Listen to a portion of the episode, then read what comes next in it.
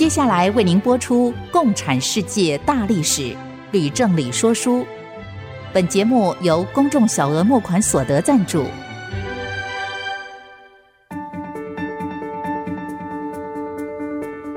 共产主义的兴衰影响近两百年来的全球局势。认识共产主义，才能掌握二十一世纪的国际发展。全球视角，大历史观点。欢迎收听《共产世界大历史》，吕正理说书。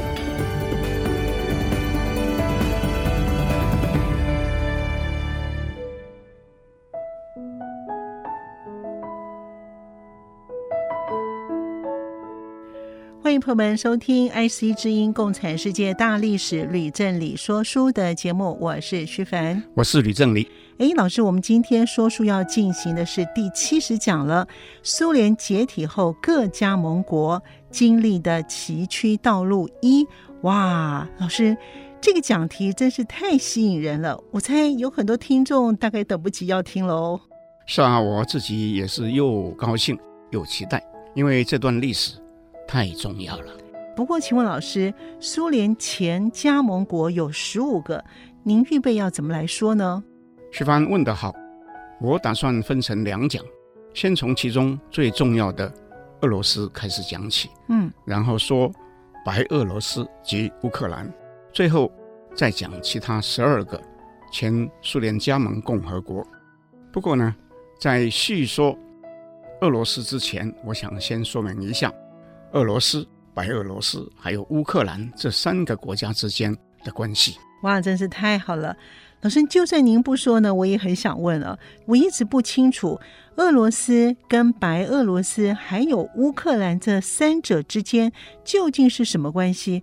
但是我知道，听众们如果能弄不清楚这个问题的话，就跟我一样了，不明白最近的乌俄战争为什么会发生呢？老师，哎，说得好，徐凡。俄罗斯、白俄罗斯及乌克兰人一般合称为东斯拉夫人。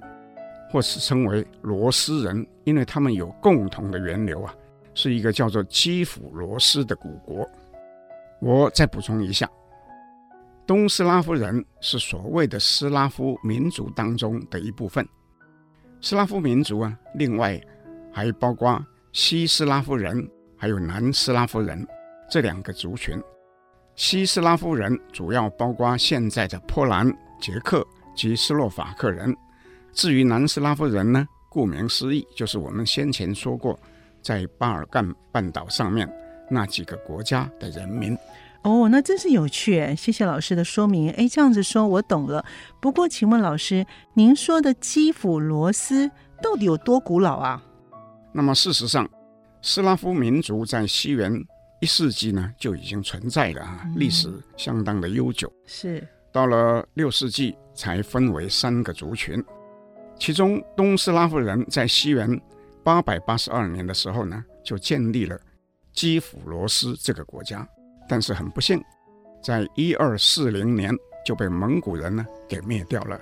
这比中国的南宋灭亡还要早四十年。哦，所以说蒙古人后来就统治了他们，是不是，老师？啊，徐凡，你说的呢不完全对哦，因为呢。成吉思汗的孙子拔都西征之后呢，就建立了一个叫做金帐汗国。那么三个不同的东斯拉夫人就走到了不同的命运。那是，怎么样的不同的命运呢？大致来说，只有以基辅为中心的乌克兰人是直接呢在蒙古人的统治之下，在基辅之北的白俄罗斯人跟立陶宛是一起抗拒蒙古人的。所以是不受金帐汗国的统治。那么至于呢，住在更北方的俄罗斯人呢，那他们只要对蒙古人称臣入贡，缴交税金呢，那就可以了。哦，原来如此。那后来呢？又过了两百多年，在北方的俄罗斯人所建立的一个莫斯科大公国，推翻了金帐汗国，然后又几经浮浮沉沉啊。最后，终于在一六一三年建立了罗曼诺夫王朝。那么，其中有两位大帝，就是彼得一世跟叶卡捷琳娜二世，不但是把白俄罗斯人跟乌克兰人都重新找回去呢，又东征西讨，把高加索、中亚还有西伯利亚的地区呢，也都并入了。所以，列宁推翻罗曼诺夫王朝是继承了他整个疆土吗？而，正是哈，只不过是到了苏联解体之后，不但是高加索三国、中亚五国分别独立了，就连俄罗斯。白俄罗斯以及乌克兰也都被分拆成为三个不同的国家。谢谢老师的说明。您说的这段历史啊，太重要了，不但提供了与今天及下面一讲的内容相关的背景，相信对听众们理解将近两年来国际的局势的变化也大有帮助。好的，那么我就开始来讲苏联解体之后，俄罗斯究竟是发生什么样的变化？好的。话说，在一九九一年八一九流产政变之后，叶尔钦已经成为无可争议的俄罗斯领导人了。而苏联解体原本也正是他努力想要达成的目标啊。但是在俄罗斯一旦独立之后，他首先要面对的就是要如何改善经济这个重大的课题啊。是啊，他一向都是在批评别人，现在呢自己当家了，没有人可以批评了，那他要怎么做呢？叶尔钦听说波兰采取休克疗法改革经济，哈，取得了成功，嗯，于是他就决定在苏联哈照样的实施啊。那么有一位经济学家出身的副总理盖达尔，跟国有财产管理委员会的主席叫做丘拜斯啊，两个人呢一起负责推动，但是改革尚未看到成效，俄罗斯的卢布就已经大幅的贬值啊，同时发生恶性的通货膨胀，使得数百万俄罗斯人立刻就陷入贫困，再加上有很多工厂被迫关闭，工人大批的失业，导致了巨大的经济的危机啊，那么当时。的副总统叫做鲁茨科伊，还有最高苏维埃的主席叫哈斯布拉托夫，这两个人呢，因而就对休克疗法啊深恶痛绝，反对继续这种改革的路线。哎，老师，您说过休克疗法呢是一剂苦药，不容易吞的，果然是苦的不得了。哎，那叶尔钦怎么办呢？他要继续挺下去吗？我先做一个补充好了。好。当时的这个副总统鲁兹科伊曾经是阿富汗战争时期的著名的空军飞行员呢，在多年之后呢，仍然是百姓心目中的英雄啊。至于最高苏维埃主席哈斯布拉托夫，也是一个知名的经济学者。这两个人在叶尔钦跟戈巴契夫互相斗争的时候呢，都是坚决的支持叶尔钦。这时候呢。却坚决地反对休克疗法，而跟叶尔钦反目成仇了。不过叶尔钦已经决定了，就不顾一切，甚至在一九九二年六月正式提名盖达尔为新任的总理。结果呢，却遭到最高苏维埃给否决掉。哎呀，叶尔钦这么的强硬，结果呢，踢到了铁板。以他的脾气啊，我猜一定吞不下这口气，是吧？还 不错哈。叶尔钦大怒哈、啊，口出恶言呐、啊，嗯、说最高苏维埃是什么呢？是保守级反动力量的堡垒。哦、不过依照体制，总理还是非要最高苏维埃通过不可。所以叶尔钦让盖达尔做了半年的代总理，到了年底还是不得不要换上一名苏联时代的天然气部长，叫做维克多·切尔诺梅尔丁。才获得最高苏维埃通过担任正式的总理。嗯，可是呢，叶尔钦跟国会之间的关系啊，就因此而恶化，竟导致叶尔钦此后呢所提的每一个议案都在国会中被拦阻，政府几乎呢是瘫痪了。哎，那叶尔钦怎么办啊？他要一直忍下去吗？你想叶尔钦有可能忍耐吗？不可能，是啊，嗯，他当然无法忍耐，对国会的长期抵制，所以在一九九三年九月，就突然宣布解散最高苏维埃，又提出修宪，但是呢，宪法法庭呢却在这个时候呢裁定叶尔钦的命令是违宪啊，违反宪法。鲁斯科伊呢也召开人民代表大会呢，通过对叶尔钦的弹劾案。哇，这下子叶尔钦 好勇斗狠、不服输的性格真是充分的显现出来了。那他双方恶斗竟然还演变成为俄罗斯的国家宪政危机。诶，老师，那后来呢？当时保守派占据了国会，号召人民起来反对叶尔钦。可是叶尔钦宣布进入紧急状态，下令军队和坦克。攻占国会的大厦，造成了好几百人死伤。结果呢，鲁斯科伊和哈斯布拉托夫都被捕。那么经过起诉后呢，都被判刑。不过呢，后来呢，都获得特赦。哎，老师，那叶尔钦他动用武力竟然赢了，那他要怎么修宪呢？叶尔钦亲自主导修宪，一九九三年的新宪法。主要的内容是将国会从一院制呢改成两院制，设立联邦委员会，等于是一般国家的上议院，由各州、各直辖市、各自治共和国还有自治区呢推派委员，那是不经过选举的哈。另外呢，又设立一个叫做国家杜马，就是一般所称的下议院，有四百五十个席次，由人民选举议员，总统呢提名。总理虽然还是需要国家杜马通过，但是如果提名三次仍然没有办法获得同意，那么总统就有权呢解散国会，重新举行国会大选。那这样一来的话，总统的权力就比以前更大了耶。那确实是这样的。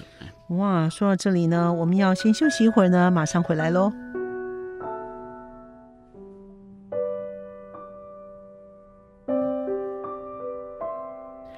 欢迎朋友们继续回到《共产世界大历史吕正理说书》的节目。我们的节目呢，同步会在 Apple Podcast 跟 Google Podcast 上架。如果呢你在 Podcast 收听的话，欢迎您按一下订阅键，就会每一集收到我们的节目，收听非常的方便。我们的节目呢，在每个星期二的晚上八点钟播出，在星期六的下午两点到三点钟会再重播一次。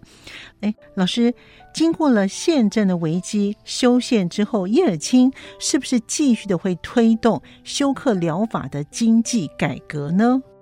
以叶尔钦的为人跟他的性格，当然是要继续推动改革。那么这时候，他所任命的总理虽然还是切尔诺梅尔丁，第一副总理却是原来那一位代总理盖达尔的副手丘百斯。所以呢，盖达尔推动的休克疗法方向呢，基本上呢并没有改变，甚至呢是更激进，其中包括土地自由买卖、加速国有企业及银行的私有化等等。但结果是国家迅速朝向贫富不均以及寡占倾斜，特别是由于推动私有化导致了官商勾结。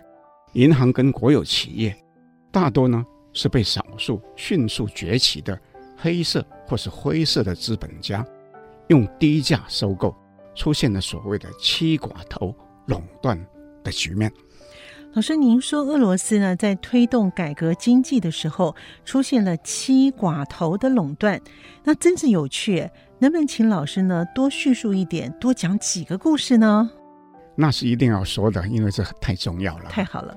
所谓的七寡头，嗯，各自是在不同的领域上面是，但是有一个共同点，嗯，就是都是某某银行集团的总裁。哦，那我举两个人为例。好，七寡头里面最为人知呢，是一位叫做别列佐夫斯基的人。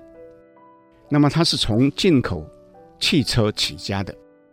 后来呢，就扩及到所有的贸易事业，又用非常低的价格收购了许多重化工业的国有企业，而且控制了黑白两道，还有媒体。哇，这个人不但有钱，还能够控制黑社会啊，还能够操纵舆论，哎，真是太厉害了。那另有一位也很有趣，嗯，叫做赫多尔科夫斯基啊，可以说是一个天才少年了、啊。哦，因为他是苏联时期就从共青团出身，嗯，那么在大学的时候是学化学的哈、啊，跟我一样。然后呢，就从事电脑产品的进口跟销售，还有各种消费品，又倒卖假酒，哦、记得吗？是，没错。那就获得了暴利。嗯，于是和朋友就一起创办一家商业银行。过了没几年呢，这个银行就名闻全国了，然后就开始收购国有企业。那么在他所收购的国企里面呢，最重要的一笔，就是在一九九五年收购了尤科斯石油公司，立即就变成世界知名的石油业巨无霸。而当时，赫多尔科夫斯基呢，只有三十二岁，并且他在四十岁的时候呢，就成为俄罗斯的首富，据说在全球排名是第十六。哇，太厉害了！老师，您说的不错哎，这些人都是天才。不过，请问他们跟政府有什么特别的关系吗？徐帆问的是关键啊。嗯，七寡头还有一个共通点，就是跟叶尔钦最宠爱的女儿。叫做塔蒂亚娜，关系都非常的密切。塔蒂亚娜原本就对叶尔钦已经有很大的影响力，到了一九九六年被正式任命为总统顾问之后呢，那就是更炙手可热了，而且常常电话招请七寡头来开会啊，可以说是明目张胆啊。毫无禁忌啊！哇，老师，您说到这里，我真是觉得蛮丑陋的。叶尔钦呢，一味的蛮干，以至于呢发生了宪政的危机，却又纵容七寡头瓜分国营企业，腐蚀国家经济。俄罗斯人民是不是受骗了呢？徐凡说的非常的好啊！七寡头依靠的是跟叶尔钦的关系而吞食的国企。嗯。掌控了国家的经济还有金融，对，这个都是不争的事实。俄罗斯人民长期拥戴叶尔钦这样的领导人，可以说是国家不乱哈，人民不穷也难呐。不过呢，在叶尔钦执政的期间，除了上述的纷乱呢，还发生过两次的车臣战争，嗯，那影响是非常的巨大，我也不能不提呀。是。我也听说过呢，车臣战争。不过，能不能先请老师说车臣在哪里呢？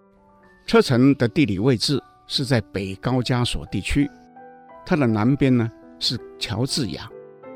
车臣的人口不多，可是在历史上是以勇猛善战啊、桀骜不驯啊闻名远近。在十九世纪的时候，车臣曾经跟他的邻国印古什还有达吉斯坦等。少数民族联合起来，跟数十万的沙俄军队呢打了五十几年的战争啊！最后呢，才不得不呢臣服于沙皇。哇！这些少数民族真的是很强悍哎。是啊，可是，一部分车臣跟印古什人仍然是心怀不甘，所以在史达林跟希特勒瓜分波兰，又发动苏芬战争而遭到挫败的时候呢，他们就受到激励。也发起了反抗苏联的战争啊！后来，纳粹德国闪电进攻苏联，也曾经表示说希望跟车臣合作，可是车臣并不认同纳粹，所以呢，自认只是各自为了不同的目的呢而跟苏联进行战争。哎，那后来呢？那后来二次大战结束，斯大林却认为车臣是跟德军里应外合啊，因此就下令把五十万车臣跟印古什人放逐到中亚的哈萨克等地。那么其中呢，有十五万人就死在半路上。哇，将近三成的人死在路上，哎，那真是很惨哎。那史达林也未免太凶残了吧？那么因而，赫鲁雪夫在执政之后不久。就严厉谴责史达林对车臣人、印古什人的暴行，就允许他们回到高加索的故乡。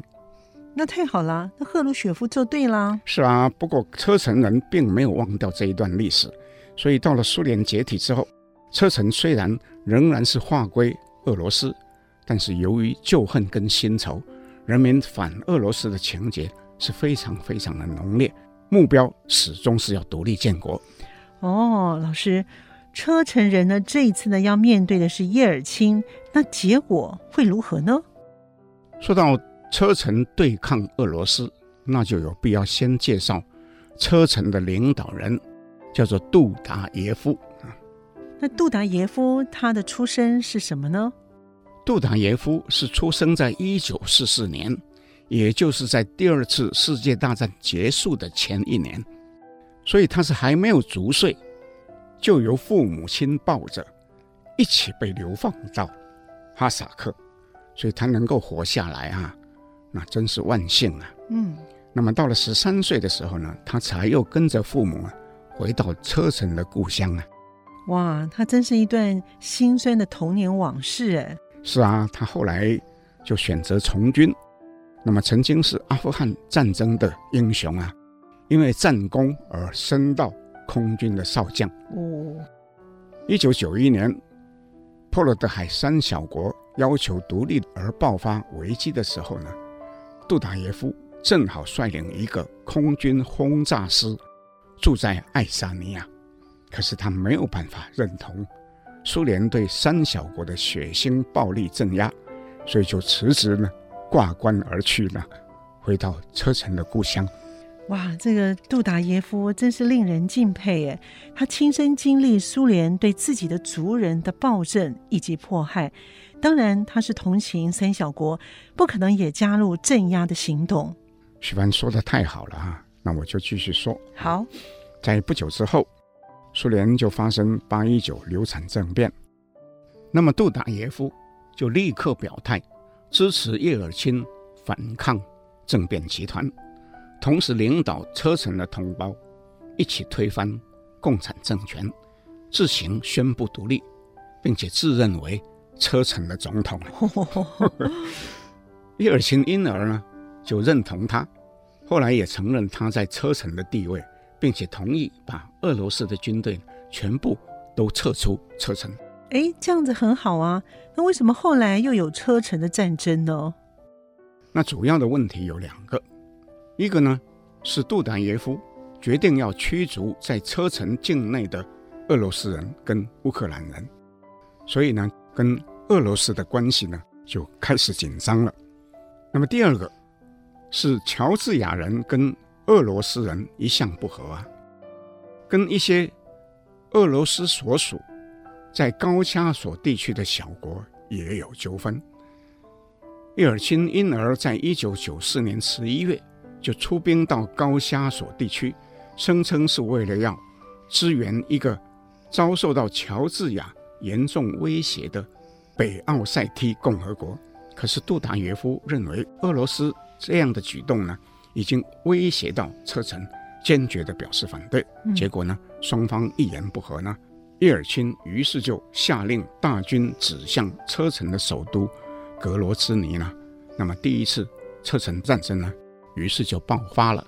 嗯，老师，车臣人口呢了不起一百万人，俄罗斯人口呢却至少有一亿人，力量是非常的悬殊诶。那这场战争要怎么打呢？徐帆说得好啊。当时，俄罗斯国防部长也这么认为啊，所以夸口说在十天之内就能够结束战争啊，结果却如同当年苏联出兵阿富汗一样啊，无法对付车臣采行的游击战，没完没了啊，因而就饱受国内外的批评啊。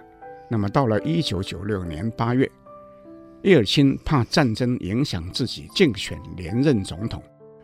所以呢，只好跟车臣签订合约啊，同意撤军了。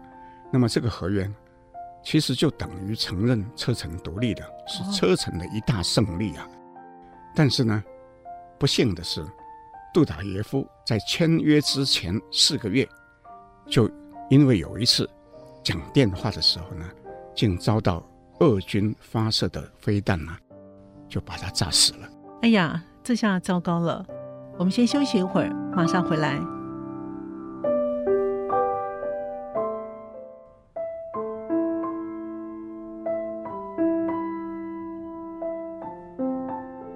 欢迎朋友们继续回到《共产世界大历史吕振理说书》的节目。老师，您刚才说呢，车臣人虽然呢赢得了战争，但是领导人呢杜达耶夫却被炸死了。哎，我看这件事情很不妙。哎，徐凡说的不错啊。我跟各位听众报告，我读历史有一个心得，嗯，就是说，当一个弱国跟一个强国在对抗的时候。最怕的就是内部发生分裂。是杜达耶夫之死的直接影响，是车臣内部的温和派跟激进派的分裂就开始急剧的恶化了。哇！其中的温和派领导人继任为总统，但是没有办法阻止激进派在莫斯科、圣彼得堡等等的大城市，还有俄罗斯全境啊。进行绑架、暗杀、爆破、集体屠杀等等的恐怖活动。那么，俄罗斯人跟国际社会原本是同情车臣被俄罗斯打压，可是呢，他们是没有办法同情车臣的恐怖活动的。老师说的对耶，恐怖活动很难获得国际社会的同情。到了一九九九年八月，车臣激进派又派兵入侵邻国达吉斯坦。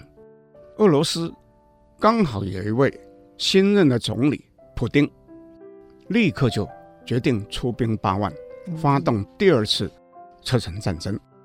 在几个月内呢，就击溃了车臣反抗军，占领了首都格罗尼兹。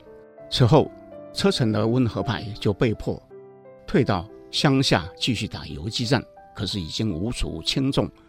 那么激进派却仍然在俄罗斯各大城市呢继续进行恐怖活动，而变本加厉啊，造成俄罗斯社会的不安。那么一直到两千零九年，俄罗斯政府才宣布结束对车臣的反恐行动。我谢谢老师的详细的说明，这两次的车臣战争。不过我注意到了，普丁出场了哦，哎，真是很开心哦。我猜的听众们对普丁呢都很好奇哦，是不是？请老师呢先帮大家介绍一下普丁这个人呢？啊，谢谢徐凡，普丁太重要了哈，我正有意哈要说明一下他的家世背景。嗯、好的，普丁是在一九五二年出生在列宁格勒。那么他今年呢刚好七十岁，嗯，他的父母都是普通的工人。十六岁的时候呢，普丁决定要进入 KGB 工作啊，因而自己就跑到 KGB 办事处去询问。那么他被告知，如果要进 KGB，最好是军人退役，或是在大学学法律系毕业。因此呢，就考入了列宁格勒大学法律系就读。哇、哦，普京年轻的时候就这么向往情报工作啊？是啊，在毕业之后，普丁就如愿以偿啊，加入了 KGB。从一九八五年起，他奉派到东德担任收集有关西德情报的间谍工作。嗯，到了一九八九年底，柏林围墙倒塌，对他呢，那当然是一个非常大的震撼。但是他不得不就要回到列宁格勒。这时候，他有一位大学时候的指导教授，名字叫做索布恰克，正好当选为列宁格勒苏维埃主席啊，就欢迎普丁来帮忙他推动市政的工作。那很好啊，是吧？不过我补充说明一下，索布恰克在苏联末期也曾经跟叶尔钦、沙卡洛夫一样的反对戈巴契夫。是属于激进的民主派，也是所谓的跨地区代表团的五名联合主席之一啊，所以呢，也是个大人物啊。那么在苏联解体之后，索布恰克就继续在改名之后的圣彼得堡一直主政，那么普丁也一直跟着他，并且是水涨船高、啊，最终就担任了圣彼得堡第一副市长。哎，这样听起来的话，普京的从政的生涯也算是蛮顺利的啊。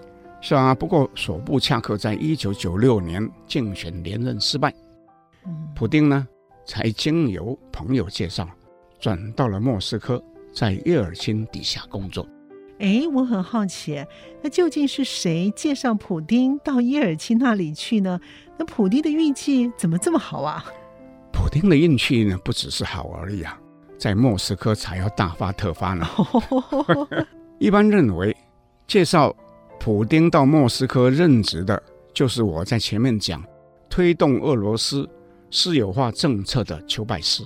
嗯，当时呢，他是担任总统办公厅的主任，并且和普丁呢是圣彼得堡的同乡啊。那么从一九九六年六月开始，普京在总统办公厅里面历任要职，一直升到副主任。过了两年，也就是一九九八年七月，竟然被任命为俄罗斯安全局的局长。这就等于啊，是先前 KGB 的主席啊。哦，所以呢，据说普京。到了安全局上班的第一天，他说的第一句话是什么呢？是什么呢？他说：“我回家了。”哇，可见的这个普丁的最爱的还是情报工作呀，还不错。那么又过了七个月，普丁被升为国安会秘书，仍然兼任安全局的局长。那么国安会秘书呢，其实是已经跟总理啊是同一个阶级了哦，所以再过半年，他就被任命为总理。嗯，那么也正是这个时候呢，他决定要出兵车臣。那么由于他的果断跟强硬的举动啊，就立刻获得俄罗斯全民的支持啊。嗯，那更惊人的是说，到了一九九九年的最后一天啊，十二月三十一号中午。叶尔钦突然宣布要辞职，请普丁代理总统啊。那么到了次年的五月，普丁又被正式选为总统啊，那成为此后啊长期的俄罗斯国家领导人。哎，老师，我不明白，叶尔钦为什么要让位给普丁呢？事实上，叶尔钦在执政的后期，不但是身体不行了，也无力治国啊，只是留下。一个烂摊子呢，给普丁啊。那么关于政治的混乱啊，我在前面呢都已经说了很多，我不再说。那么至于经济方面呢，那你只要看世界银行公布的资料，也就能够一目了然了。那到底有多糟呢，老师？从一九九一到一九九九的八年里面，俄罗斯的人均所得竟从美金三四四零元减到。一七五零元，换句话说，刚好剩下一半。哇，这么严重啊！那叶尔钦当年批评戈巴契夫只说不做，哎，到了自己执政的时候，情况更糟哎。啊，所以说，叶尔钦的位置其实是早在一九九六年呢就已经坐不稳了哈。当时俄罗斯共产党推出党主席久加诺夫参选总统。叶尔钦在选前的民调只有不到五 percent 啊，哦，那眼看就一定要输了。哎，那共产党不是在一九九一年发动九一八流产政变事件之后，在俄罗斯就已经被叶尔钦呢宣布是非法，怎么这个时候也能够参选总统呢？徐凡记得不错啊，共产党为什么在一九九六年能够参选总统呢？那是因为在一九九三年爆发宪政危机。党禁呢被取消，所以共产党呢又能够呢复起。哦，原来如此。但是叶尔钦怎么能够反败为胜呢？共产党的候选人久加诺夫在选前就声称，如果当选，一定要追究叶尔钦的贪腐跟所有的政治责任。嗯，那么七寡头也都知道，假如共产党胜选。那就等于末日就要来临了，不是吗？对。因而，叶尔钦就直接请七寡头到总统府来开会，要求他们共同捐出好几亿的美金来，用以帮助他竞选。那选举的结果呢？那结果是叶尔钦以五十四 percent 的选票连任为总统。那事实上，这是一次明显不公平的选举。为什么呢？因为首先，叶尔钦用于选举的费用就比法律规定的上限啊要高出起码一百倍哦。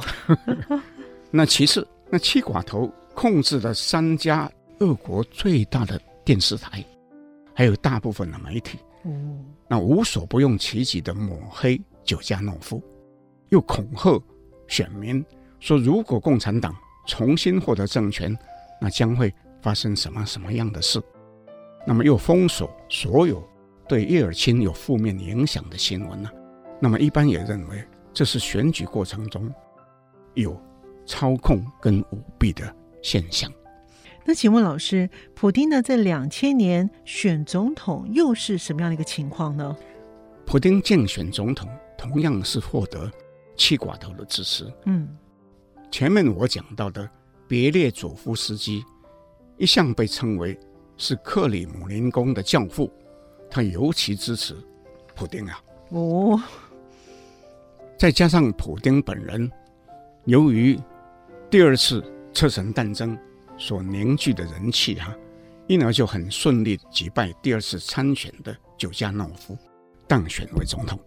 诶，那普丁当选之后有什么样的作为呢？老师，好问题。根据报道哈，普丁当选之后，在总统府办公室墙上只挂了一幅人像，没有任何其他的人。诶，我好好奇哦，他挂的是谁的画像？是彼得一世。哎。那意思就很明显啦，普丁想恢复彼得大帝时俄罗斯的历史荣光，是吗？哎，正是哈。不过我还要再说一件事情。哎，什么事呢？当时俄罗斯的政党林立，而共产党是最大的党，有固定的三成左右的选票。相对的哈，叶尔钦担任总统的期间，他坚持不阻挡，在国家杜马里面呢，没有属于自己的力量，因而。普京在当选总统之后，就决定跟俄共缓和关系，以换取俄共在国会当中的合作。所以说，普丁奉行的是实用主义，是吗？啊，是的。但是作为一个总统，而在国会里没有自己的班底，也总是不行啊。徐帆又说得好，所以在选举之后第二年，就有一个叫做统一的俄罗斯党成立。并且在两年之后，就超越了共产党，成为全国第一大党，控制了七成以上的杜马席次。普丁本人呢，在初期呢，其实并没有入党，可是对统一的俄罗斯党的掌控啊，却从一开始就非常的牢固啊。那共产党后来虽然还是第二大党，此后的席次呢，总是呢低于两成，有时候呢甚至低于一成。已经没有办法对统一俄罗斯党构成什么样的威胁了。好的，我们先休息一会儿，马上回来。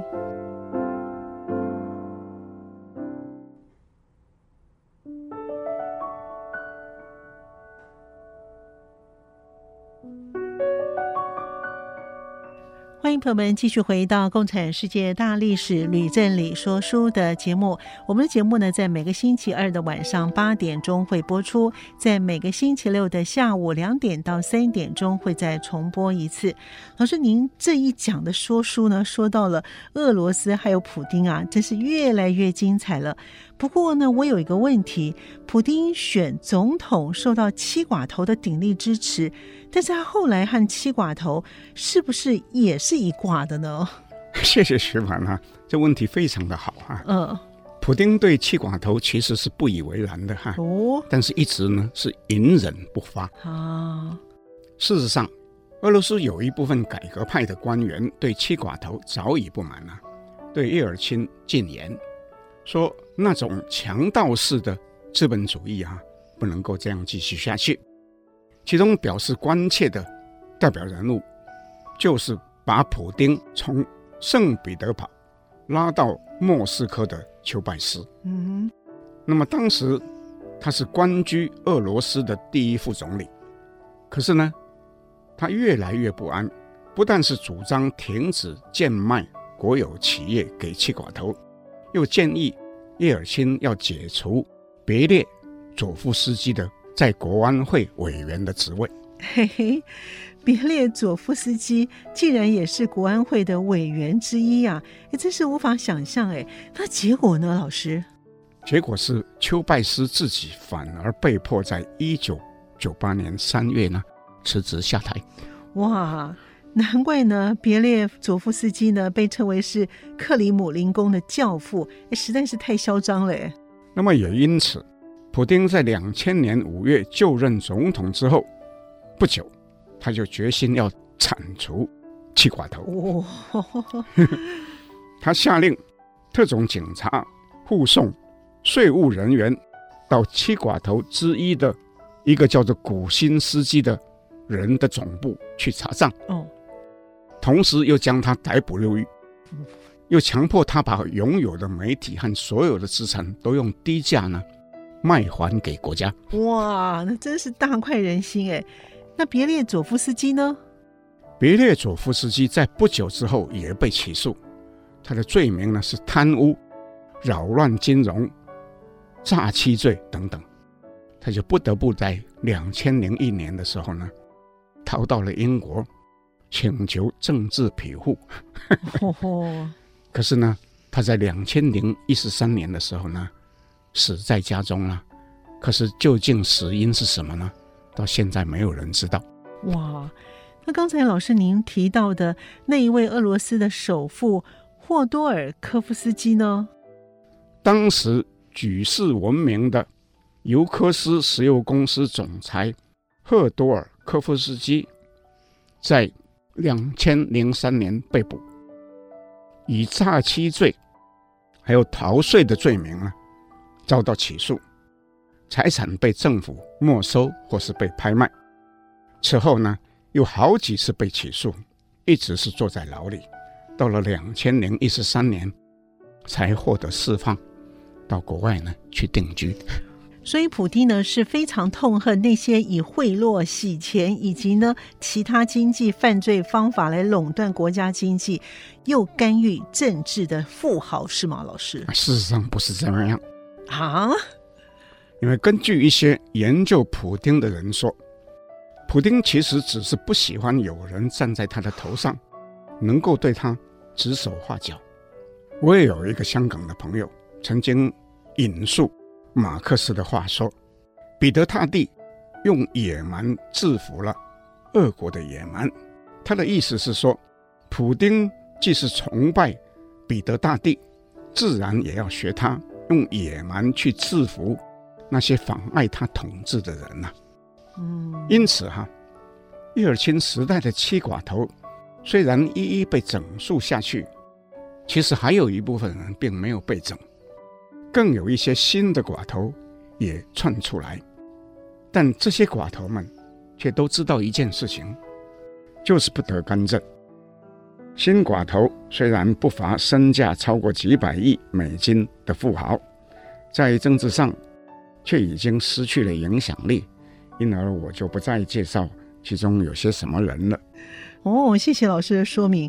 不过呢，我还想请问老师呢。在普丁的统治之下呢，俄罗斯的经济发展如何呢？普丁所推动的可以说是寡头式的资本主义制度，但关键的产业哈，例如像是天然气和石油，当然是收归国有，嗯，并且是国家发展的重点。而由于俄罗斯的天然气和石油蕴藏非常的丰富，经济呢，于是就飞快的成长了。那有多快呢？我在前面说过，在叶尔钦执政的十年里面，俄罗斯的人均所得从每斤三四四零元减到一七五零元，只剩下一半。对。但是在普丁开始执政的前八年里面，也就是从两千年到两千零七年，它是从一千七百一十元增加到七千五百六十美元呐、啊！哇！换句话说呢，是成长了三点五倍哦，那很好啊。到了两千零一十三年，又增加为一万五千两百美金，足足又成长了一倍。也就是说，在这些年里，俄罗斯的人均所得每年平均成长大约是二十%。哇，那真的是非常惊人的成长哎！这对普丁呢，想要效法彼得大帝，要恢复俄罗斯的帝国的荣光，必定是一个很大的激励喽。普丁无疑是希望恢复彼得大帝时代的帝国荣光。那我也在说一件事情，在一九九九年底，当普丁被任命为代理总理的前两天，他就。亲自撰文，发表了一篇文章，谈俄罗斯在千年之交的未来方向。其中明白地指出，俄罗斯传统的价值观就是爱国主义、强国主义。又说人民应该团结一致，以支持俄罗斯成为一个强有力的伟大的国家。所以说，如果有什么石头挡在普丁的路上，他必定就是要把它移开了，是吗？那正是。不过这样的石头还不少哦。真的吗？老师能不能举几个例子呢？我先说一个事。好，普丁如果要效法彼得大帝，那就要和他一样，永远掌握国家的大权。但是俄罗斯共和国依法总统任期是四年。而且只能够连任一次，所以两千零八年，普丁只好推出一位他的长期部署，叫梅德韦杰夫担任总统。那梅德韦杰夫再任命他为总理，那么实际上，普丁还是真正国家的领导人了。那么又过四年，普丁回任为总统，同时进行修宪，把总统的任期呢延长为六年，这样他就可以呢。当十二年的总统，一直当到两千零二十四年。哇，总之，普丁的不论如何呢，都不会让宪法阻止他自己成为俄罗斯永远的国家领导人。诶，那我想再请问老师，那还有什么其他的石头挡在普丁的路上呢？我这样说吧，在俄罗斯境内，普丁已经掌控了政府、国家、军队、警察。特务、经济、媒体和所有的舆论，对，所以无论是多大的石头呢，都不难搬掉。那问题是，普京所统治的俄罗斯和昔日的俄罗斯是不一样的，特别是白俄罗斯和乌克兰与俄罗斯有长远的历史渊源，又是古罗斯旧地，在普京的心目当中呢，自然也应该是。俄罗斯的一部分，不是吗？是。那不过呢，在苏联解体之后呢，白俄罗斯、乌克兰跟俄罗斯不是分别都独立了吗？这正是普丁和一部分心怀大俄罗斯主义的人难以接受的事实。这我不太明白，老师是不是说呢，同文同种的民族就一定非要结合成为一个国家呢？徐凡，你这是大哉问，其实不容易回答。可是简单的说哈。古今中外，往往有一些野心家，并不需要充分的理由，就打着复兴民族的大旗，对外侵略。那同文同种和历史渊源，当然就是更好的借口了。但是从另外一个角度看，那些受到威胁的国家，如果不认为会受到善待，不能够获得基本的人权和自由，也不能够保障生命财产的安全。那就很难接受，是不是啊？是的，我们在上一讲里面说到南斯拉夫的四次内战，就是这种情况。不过话说回来，普京也知道现实已经存在了，所以没有说非要并吞白俄罗斯跟乌克兰不可。可是很明显的是，希望至少这两个国家要和俄罗斯站在一起，起码是像兄弟一样啊。哦，老师，这我懂了。你已经解释了今年二月的乌俄战争爆发的一部分原因。雪凡说对了，所以我们在下一讲要说的，就是把巨变后的白俄罗斯及乌克兰的变化跟俄罗斯连在一起。哇，那太好了！今天的时间呢，似乎就到了。我想请听众朋友们呢，下一周呢，同一时间呢，一定要继续收听我们《共产世界大历史吕正理说书》的节目，必定会更加的精彩，千万不要错过。感谢你的收听，我们下次见。谢谢各位听众，我们下次见。明白过去，才能洞悉现在，展望未来。共产世界大历史吕正理说书节目，由公众小额募款所得赞助播出。